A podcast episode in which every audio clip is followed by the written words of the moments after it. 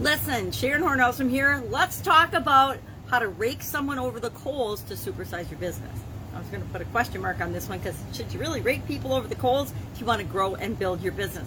I suppose it depends what kind of business you want to build and when you learned your leadership skills or had management training.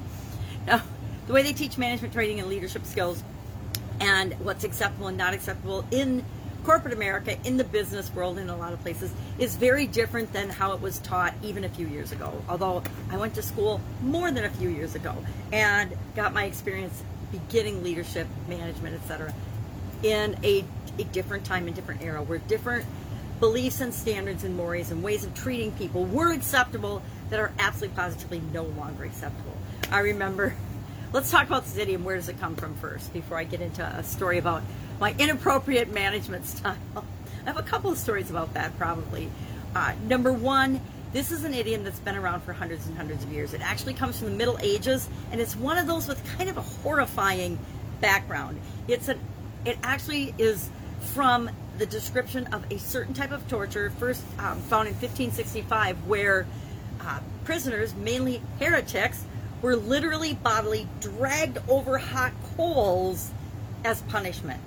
Now, I, I think that's torture, and it is definitely torture, but that was one of the things they back, did back in the Middle Ages. uh, so, what does it mean today? It, it's come to mean when you reprimand somebody severely, when you uh, really get on them for doing something wrong or something they supposedly did wrong. If a boss just reams somebody a new you know what because they made a mistake or they did something wrong or said something wrong at work. Um, it's when the, your dad overreacts because you got in a car accident and dented the car and we're scared to tell him, but you tell him anyway, and he overreacts and he rakes you over the coals and totally reprimands you and goes off all upset and grounds you for two months or whatever. Uh, never happened to me. I did. Did I? I don't think I ever crashed a car until I had my own car, and then I crashed it. Uh, and my dad wasn't a rake you over the coals type of person, although he did grow up in the old school of management and leadership style, no doubt about that. Uh, so, have you, like me, ever noticed that your leadership style, your uh, the way you're treating people isn't exactly how you want it to be. I remember a time in back in high school when I was the editor of our newspaper where I would actually I had this big uh, coffee can of markers, and to get people's attention if they weren't paying attention, I would huck a marker at them. I would literally chuck and throw a marker at people. Now it's totally. If I laugh now because it's so inappropriate, I actually can't believe that I used to do that and think that it was okay. I guess teenagers think all kinds of things are okay that probably aren't. So I decided that instead of just going down the torture route and thinking and trying to make a case for being severe and harsh with people is okay, because I honestly believe you should treat everybody the way you want to be treated. And I wouldn't have wanted somebody throwing markers at me back in high school. So probably it meant that I should find a better way. So over the years, over the decades actually, I have found better ways to lead, better ways to manage, better ways to deal with people. So I looked up an article. I looked, I looked up an article about feedback and, and steps to getting feedback to improve your leadership. Why? Because the only person we can really improve and motivate is ourselves. So I found a good little article about the 10 steps to get feedback to improve your own personal leadership style. And I used to do this in corporate America and I did my and I continue to do it today and ask for feedback, but I did it in my businesses as well. Why? Because we need to know how people perceive us, how people view us. We need to pay attention to what people say and what they kind of information they give us because it's clues to how they're really responding to how we're communicating, how we're leading, how we're interacting with them, whether we're connecting with them or not. So, what are these 10 steps? Number one, and I obviously did not write this list, but I thought it was really interesting. Uh, because this number one would not have appeared probably even on the list at all, but it certainly wouldn't have appeared on the list, say, 20 years ago uh, when I was in the midst of my corporate career.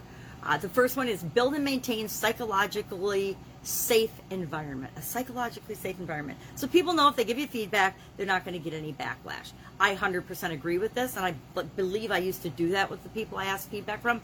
But it's number one on the list right now. Make sure People know it's okay to give you feedback. Create a safe environment.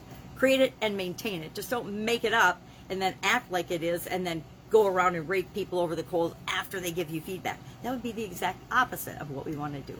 Number two, ask for feedback skillfully. Well, what does that mean?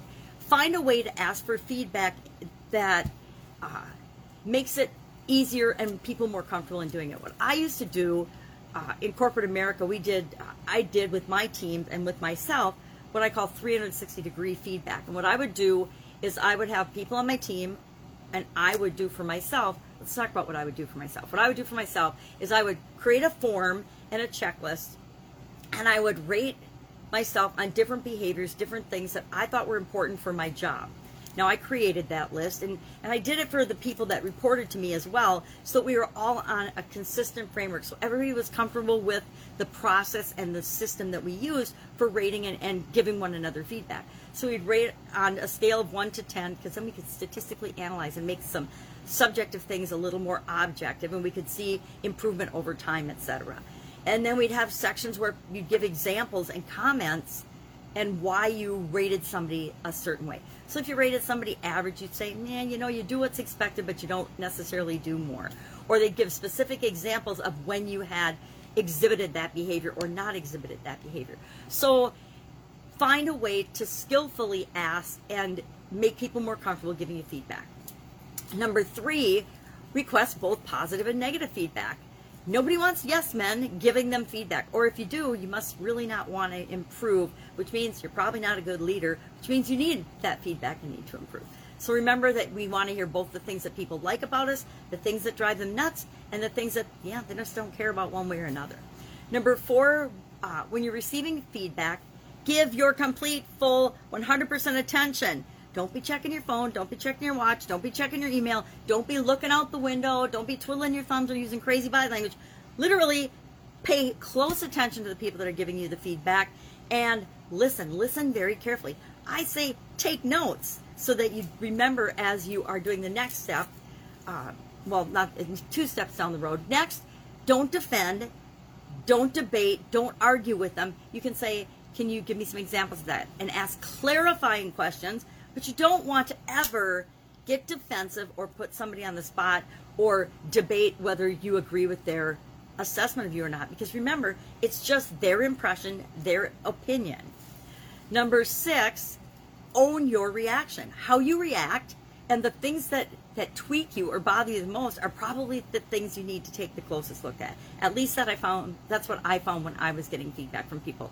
A lot of times people will say something and other people will sometimes see the behaviors we're demonstrating more than we see them ourselves. I remember getting feedback from uh, people in my Italian food business certain times, and they would say, You are super frustrated and stressed out.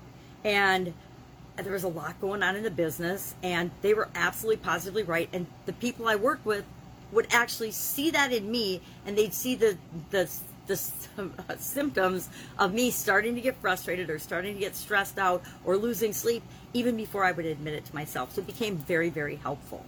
Uh, but it was up to me to then own the reaction that, yeah, I am, and then ask myself, why am I feeling re- stressed? What's going on?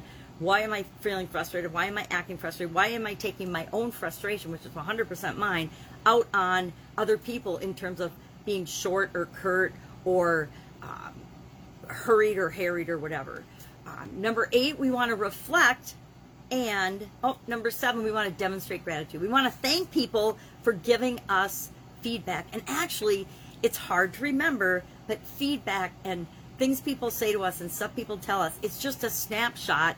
And we should be grateful for it because it is a gift. It's a gift of information of how we're being perceived, whether we agree with it or not. It's how another person is perceiving us and we should be grateful and thankful for us for that because it allows us to see ourselves better and the impact we're having on other people in our business and on the world.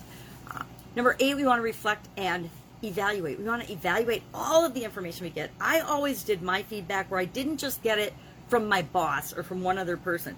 And i actually started this in corporate america where we would do our team would do feedback the way that we did it for our team. And then when it came time to meet with my boss, my boss was a participant in my feedback, my annual feedback, but he wasn't the only one that had a say in it.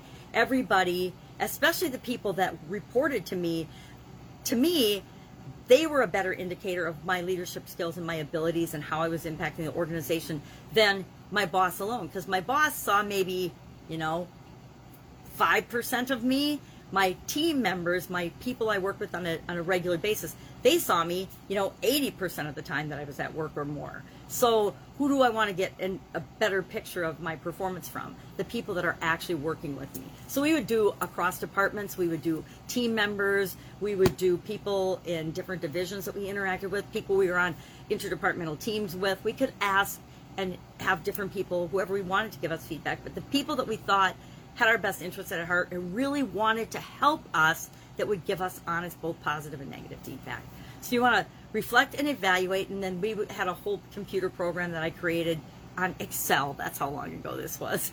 Where you just go into Excel and you, you plug in your data, or if depending on your boss would plug in the data, and then they'd create you know nice graphs and charts to see how you were trending, what people were saying, how you were for strengths and, and, weaknesses or areas, and you then would get to decide and create your own improvement plan, whether you want to change or do anything with it. So you'd evaluate it. Then number nine is to make a plan and take action on that plan. And number 10 is to, to sustain progress and then share an update with other people how you're doing. If somebody gave me a great piece of feedback and I actually did something with it and responded and changed and reacted, I would want to, number one, thank them when they gave it to me, but then go back and follow up and let them know how I was doing. And hopefully they would notice it in my performance, but I wanted to make sure that they knew I was working on it as well as waiting for them and asking them to continually give me feedback. Personally, I believe that nobody should ever be surprised when they go into a performance appraisal or a meeting with their boss. You should always have a clue of what you're doing, and I guess nowadays they'd call it emotional intelligence. You should have an idea by paying attention to what's going on around you. Notice how people are responding to you or reacting to your behaviors because people are a reflection of us. So if we are treating people kindly and well and with respect and dignity, guess what? They will generally treat us the same way. So if people aren't treating you the way you think you should be treated, instead of blaming them, and it might be their fault, let's be honest, there's some crazy, weird people in the world, but ask yourself first, is there anything I am doing that may be contributing to them thinking they can treat me this way? All right. So, love to know your take on this. Love to know if you've been raked over the coals ever. I've only remembered my parents reprimanding me severely and grounding me one time, and I gotta admit, I deserved it. It was when I was 15, and I totally deserved it. So, four of my friends and I did something dumb. We walked home from a neighboring town because we didn't have a ride. Instead of calling my parents and waking them up and having them come get me, because I was scared and I didn't want to, we decided it would be smart to walk home in the dark from the neighboring towns. So, got home about five o'clock in the morning, proceeded to get in a whole lot of trouble in grounded, but not really raked over the coals because I totally deserved it. Have you ever done anything like that where you know you deserve get punished, but you still are like, Argh. well, hopefully you've never been raked over the coals. But uh, I about feedback again.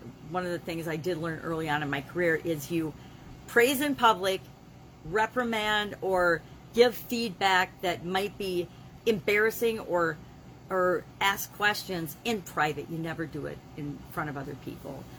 That to me is a sign of a very weak, very poor, very lame leader. All right, continuing our idioms on leadership tomorrow and through the rest of the month. Any questions, any comments, you can go ahead and message me directly or ask in the comments below. And I will, of course, be tomorrow with another interesting idiom. What does it mean? Where does it come from? How might we apply it to our business and maybe even our life today? If you've got kids, you know what I'm talking about. All right, have an awesome day, and I'll, of course, be with you tomorrow.